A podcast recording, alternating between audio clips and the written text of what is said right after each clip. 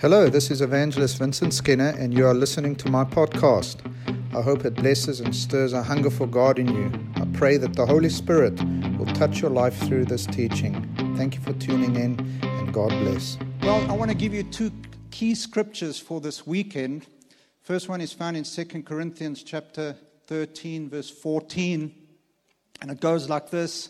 May the grace of the Lord Jesus Christ and the love of God and the fellowship of the Holy Spirit be with you. And so this weekend I'm going to basically cover these 3 points, but the main point I want to cover is the fellowship of the Holy Spirit. The second scripture is found in Psalm 17 verse 8, and it goes like this: Lord, keep me as the apple of your eye, hide me under the shadow of your wing. Now, I want to tell you something. Christianity today, unfortunately, especially in the Western world, which you are, is very, very consumer-driven. In other words, it's the kind of message that you hear in a lot of places, I'm not saying yeah, a lot of places, is really about what you can get out of God. Is that not true? And a lot of Christians, that's their glass ceiling. If they stop getting, they stop serving God. So their commitment is directly based in that. In fact, they did a study that 95 or 99% of Christians' time spent before God in prayer is about their needs, their wants, and their desires.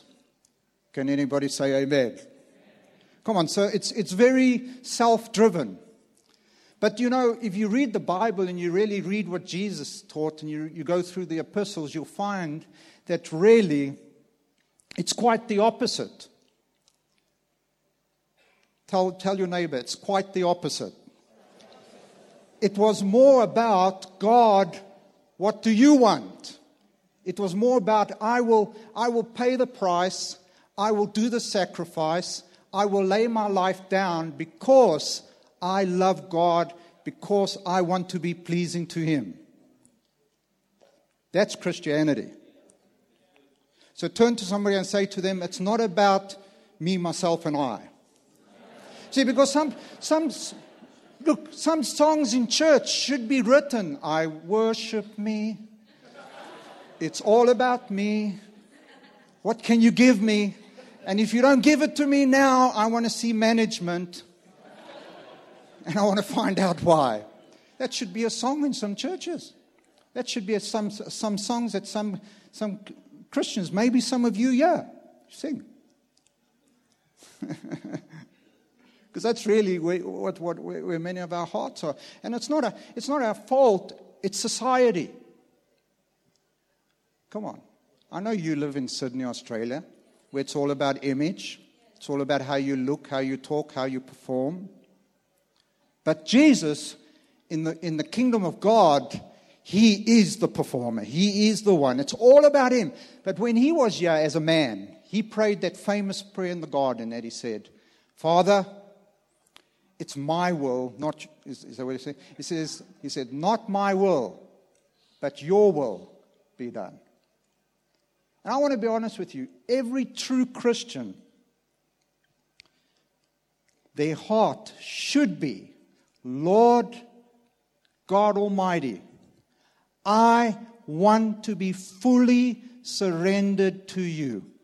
I want to be fully pleasing to you. Show me, teach me how to do it. Now, you know, Jesus Christ has the right to ask you for everything. He has the right, you see, because we have the greatest love story in the Bible. It's found in John 3, verse 16. Maybe you know the verse. How many of you know the verse? It says, For God so loved the world that He gave. What did He give? He gave His only begotten Son. In other words, He didn't give His second best. He gave His best. He gave Himself. He gave His Son, Jesus. And we know that Jesus, when He came to the earth, He didn't stop halfway and say, okay, you know what, I've had enough. They've beat me enough. They've pulled out my beard. They put a crown of thorns on me. I think it's enough. Let me call for the angels. He didn't do that. He didn't go halfway. He went all the way. And the Bible is very clear about the fact that they did not take his life. He gave his life. All right? So that's very important to know. So when he comes to you and you receive what is freely given to you, and you receive eternal life, and you receive something that is eternal, you receive salvation. You receive this abundant life. It is only obvious that the one you surrender to, the one you receive that gift from, that you must give back to him what he himself has done.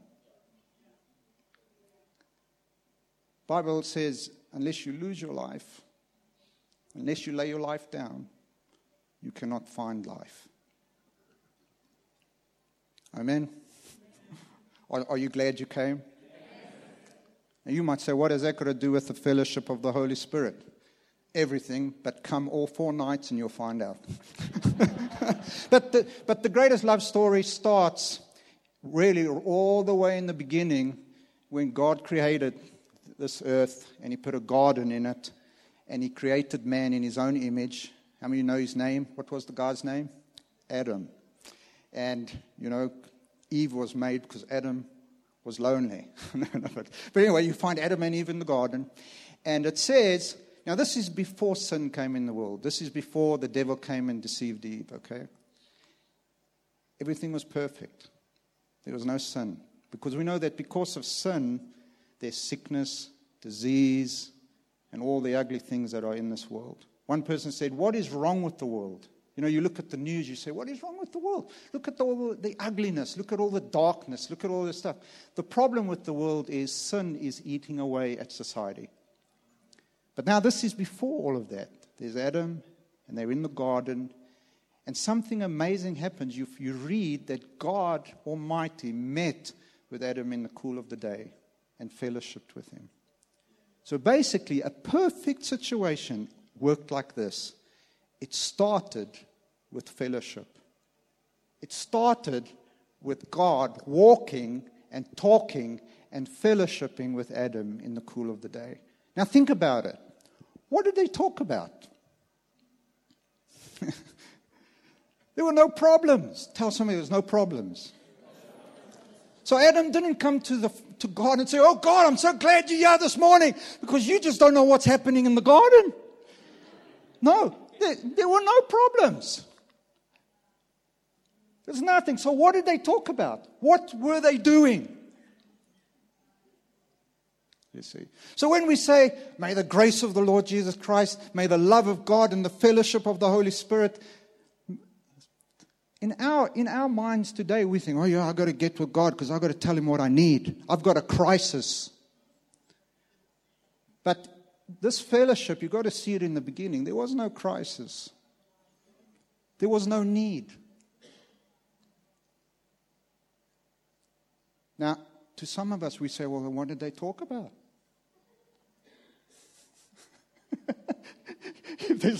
So everyone say, if there's no need, there's no crisis, what's there to talk about then?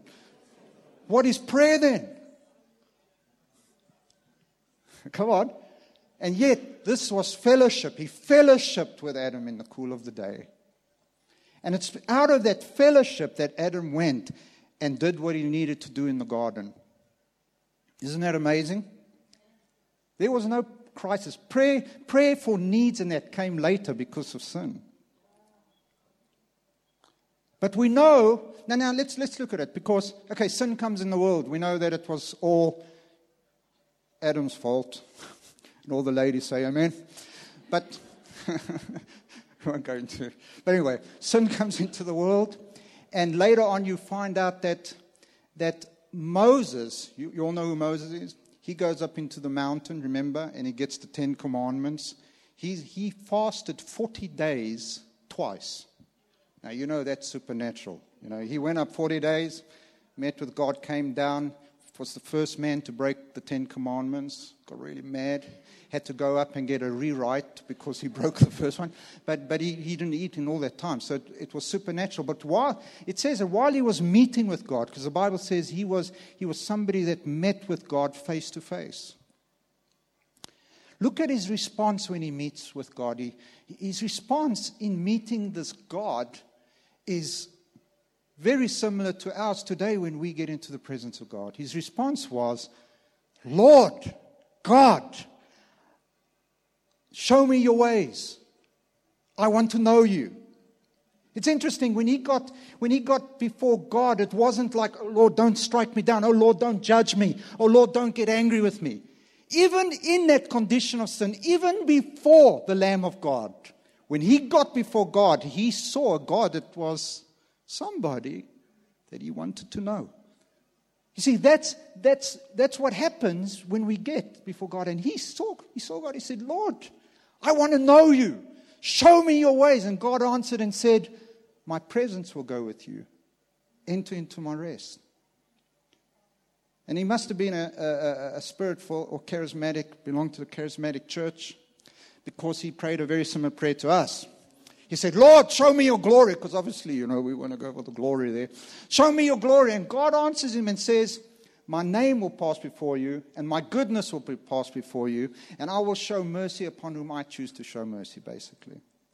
So what you find is a God that hasn't changed from the beginning when he had fellowship with Adam. So it wasn't God that changed. It was man that changed. God's intention was still, I want to have fellowship with you. I want you to know me. Come on. You see, man changed. Sin came. But God didn't change. You see. Isn't that wonderful? But now, of course, we had the sin issue. And that is why Jesus came. That's John 3:16, you see. God sent his only begotten son, Jesus. And Jesus came and he demonstrated the kingdom. He did powerful things. I mean, if you see what Jesus did, he cleansed the leper. He opened the blind eyes.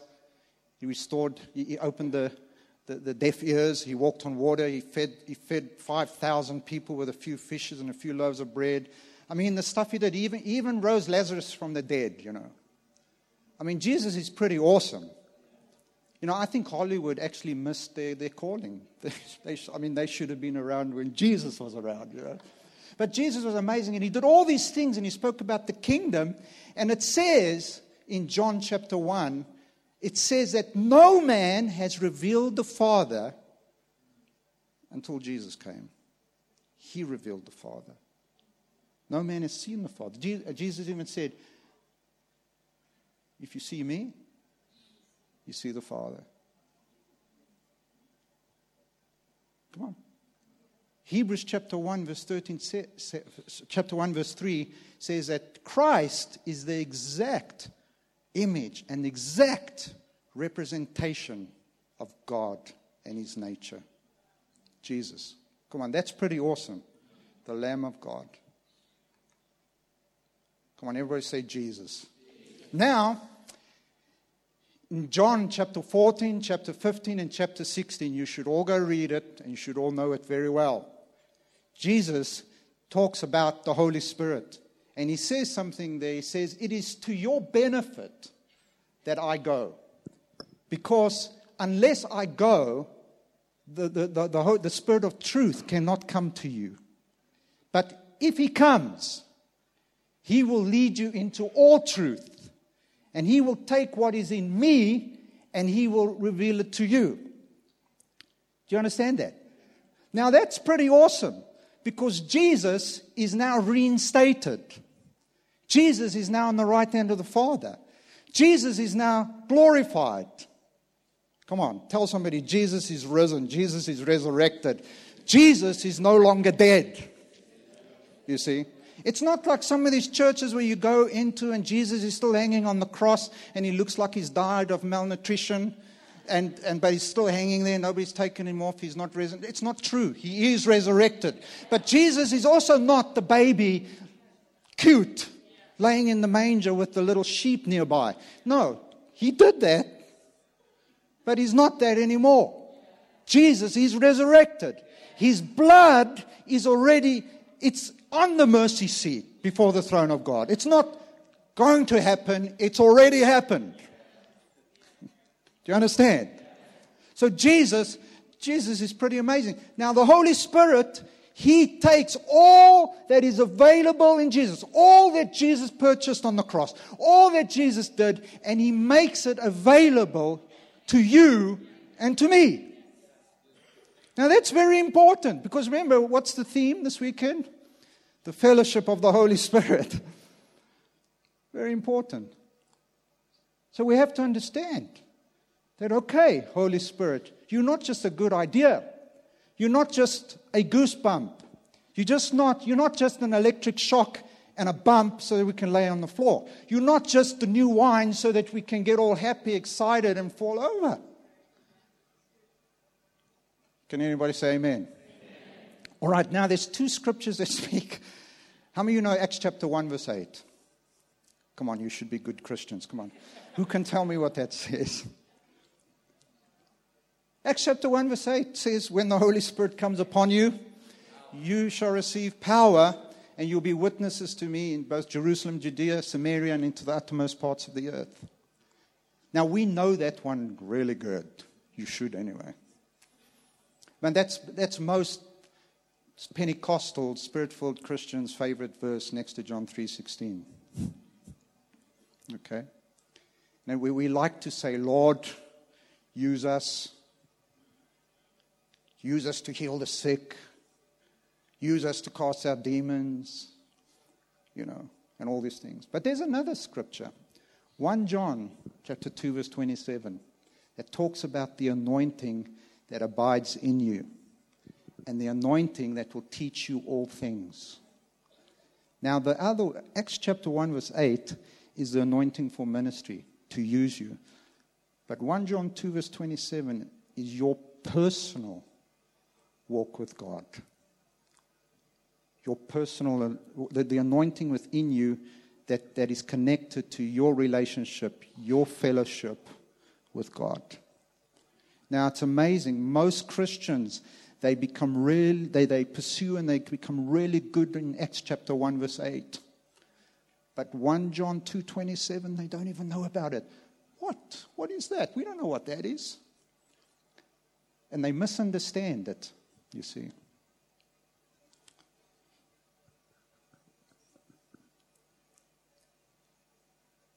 And that's where it comes into. Our pursuit is constantly about what we can get from God, which isn't a bad thing. But I want to say this to you. If you find God, you find it all. But if you seek only to get from him, that's not finding him. Come on. That's like Christmas shopping. Let's go get the gift. Let's go get it. They say never give anything away for free. Even in some business circles, they say never give it away for free. Put a price on it, because unless people pay something for it, it has no value to them. And that's the problem. We get so much free from God, because God is merciful, he's gracious, he's full of love, that we begin to demand the freebies. But we are not willing to pay any price. If it costs, we don't want it. Well, I want to tell you something. Turn to your neighbor. Help me out here today. Be a preacher.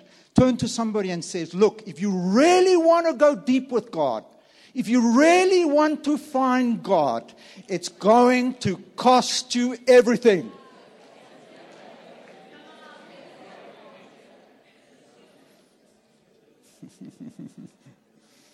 I know what I'm talking about. See, this fellowship of the Holy Spirit is an interesting thing. Maybe you don't know it, but 2 months ago, I landed in Germany. I was supposed to be in Germany 2 weeks. I ended up being in Germany for 2 months. not because I wanted to. I landed on Thursday, and by the next Monday, I was in hospital, surgery, the whole thing. All right? I lost, we worked it out, close to 25 kilos. But I went into emergency room thinking they're going to give me an aspirin and send me home. But 2 hours later, I was in surgery. And I was like, oh my God, what's going on, you know? So I went in, and I came out Friday, and I was supposed to be in a town called Augsburg. Can you all say that? Thank you. It's near Stuttgart. Can you say Stuttgart? Hallelujah. And but it was a big conference. It was a conference called the Conference of the Holy Spirit, and I was the keynote speaker. So, and we tried to explain to him, look, I've just been in hospital, been in surgery. They're like, so when are you going to be here? I said, what don't you understand? You know what I mean? No, when are you going to be here? You must be here. No. So I said, I better go. So I told the Lord, I said, okay, I will not preach because of sickness. You know, I mean, to hell with sickness. Can you ever say to hell with sickness? Because sickness is not of God. I believe sickness is of the devil, all right? Jesus paid the price. It says, by his stripes I am healed. So that's my rock. But anyway, I said, all right, I better go. So Sunday I go, and I get there. But you've got to understand, I haven't had anything to eat for, like now, over a week. Yeah, talk about a forced fast. But I'm in pain. I'm high on medication. And I get to this thing, and I'm supposed to be the Holy Ghost man, you know. So I get there Sunday, and they scheduled me all afternoon Sunday, but I said, sorry, I can't do that, you know. And I ended up going, and they had like a balcony in this church. So I went on top there, and I said, look, I'm going to stay here. And I watched from up there. I laid on a couch. It was a perfect seat. But the next day was the main meeting of the whole thing, and I had to preach, and I went down there. And I'll tell you how bad I was. I managed to get to the front row. I sat down. I was so weak, and I had so much medication that during the worship, I fell asleep. I was like, I was gone, man. They woke me up. Vincent, you got to go preach. I went, oh, my God, you know what I mean? It was not a small conference, you know. So I go up. I'm behind the pulpit, but I'm telling you, I walk up there, I am so out of it, so weak, that I don't know how to explain it. I took a step, and I felt every step, I don't know if my legs were going to carry me. I'm standing there like shaking, like looking at the people thinking, are we going to have a revival now? It's like I'm really not physically able to. But I looked at them and I said, let's pray. And we prayed, and I tell you what, when I prayed and I said, in the name of Jesus, now people can criticize all they want about the power of God, but I want you to know, when I said in the name of Jesus, the Holy Ghost came on me. And next thing I knew, I'm walking, I'm running, I'm jumping, and I had the craziest experience. The power of God was literal. I could feel it. He was holding me up and pushing me down at the same time.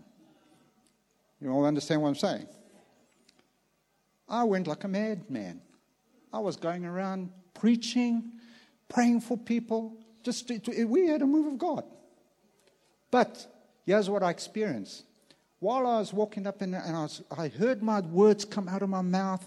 I saw people getting touched, praying for people and all that. But there was something else happening with me. In fact, I was having a meeting of my own. There were two meetings going on. One was what was happening out there. The other was I was so aware of the person of the Holy Spirit that I said to myself, Lord, who cares about that? Stay with me. I'm telling you, there were two meetings. I didn't want it to end, not because of what was happening, but because of the fellowship. You see. And I said to the Lord, I said, Lord, I never want to lose it. That's more valuable. That's the treasure. That's it, right there. Now I've been in the ministry 27 years, been a Christian my 37th year. And I want you to know, even though I was in one of the craziest fights of my life, that fellowship that I experienced there was the most amazing thing. And I said to the Lord, I said, Lord, give that to me. If I only have that and I never have ministry, I never have anything else, I will be fully satisfied.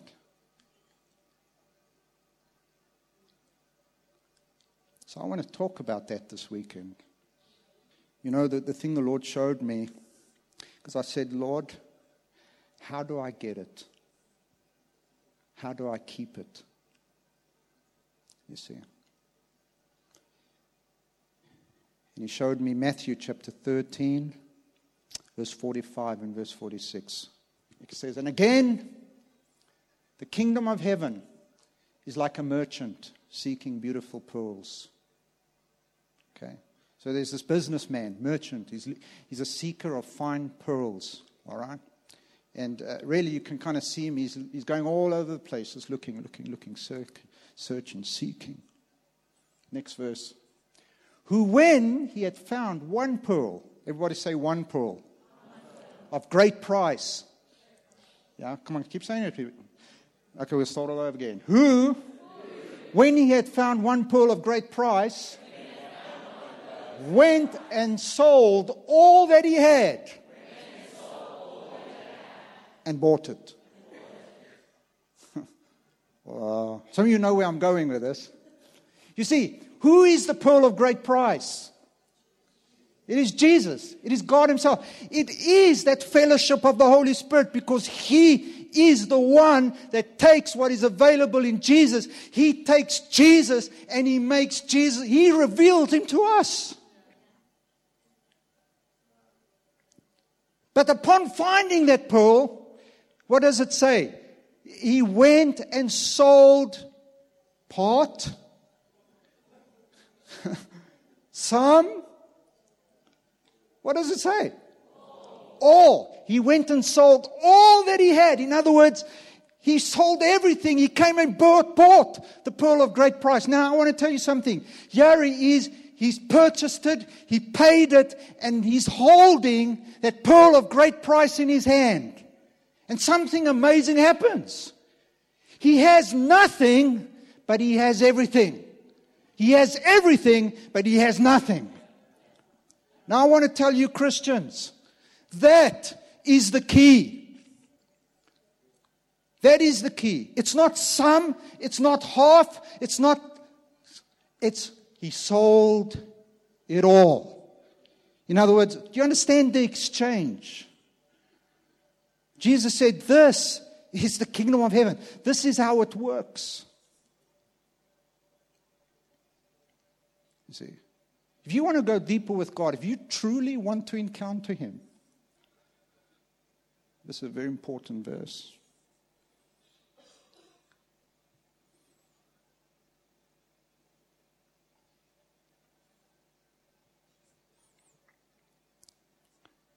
Amen. Come on, let's read it again.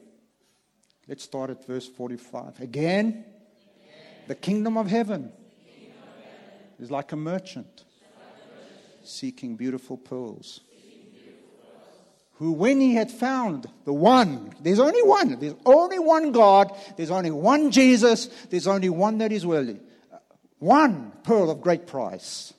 Yeah. Now I'll tell you an interesting thing about a pearl. A pearl is formed inside of what? What is it formed inside of? Oyster. It is formed when a grain of sand gets in there and causes basically a wound.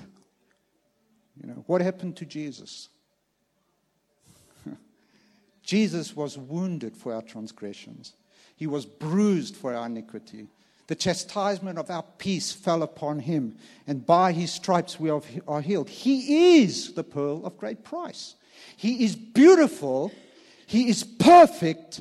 He is worthy because of what he did for us. And upon finding that one pearl of great price, he went and sold it all. He gave it all. You see, the key is you got to give everything. You got to surrender. You got to be all in. Amen. The root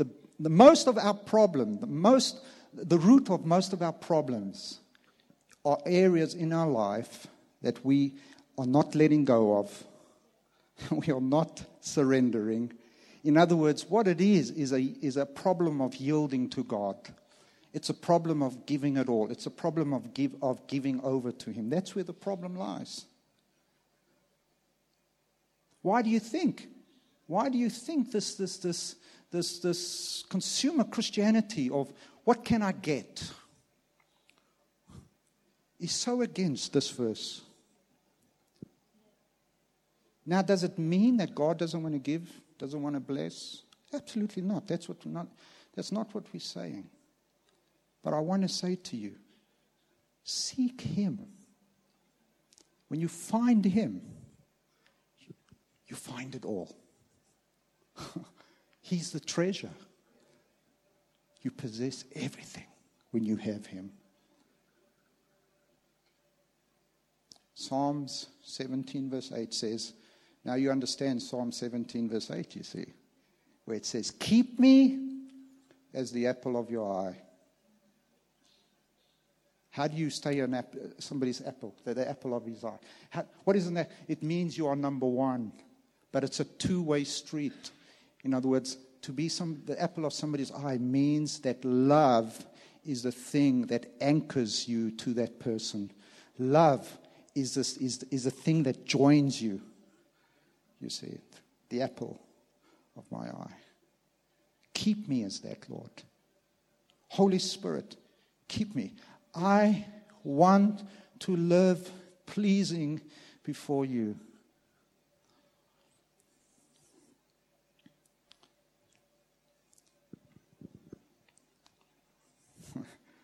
Hallelujah. Come on, everybody say hallelujah. Hallelujah. Come on, this is not bad news. Some of you are looking at me like, oh my God, what are you doing here? This is not bad news. This is good news. This is good news. Because some of you need to turn your back on some stuff. Some of you need to really stop serving God in a self-centered way. You know. Because that's what's binding you. That's actually what's hindering you. You know. How about seeking God to know Him? How about seeking God because you love Him? How about serving Him because you love Him and you want to be the apple of His eye? Come on. Now, you might say, oh, I know that. But have you bought the pearl of great price? Have you laid it all down? It's when you have nothing, you possess everything. In other words, nothing else possesses your heart except the Lord. He is number one. There's not a number two. Number one is number one. Number one means that's it. Nothing else owns you. Not money, not career. Those things are in your life, sure. But nothing else controls you or has lordship in your life. Not even in a second place or a third place. He is Lord of all. He is Lord of all. So everybody say the fellowship of the Holy Spirit. You know, that's what happened to me in that meeting. My response to it was, when I got up there, I had pain, I was weak. When the Holy Spirit came on me, I had strength, I had power, and no pain. Okay? But the thing that impressed me most was that fellowship. And I said, Lord, how do I get it? And he showed me this verse.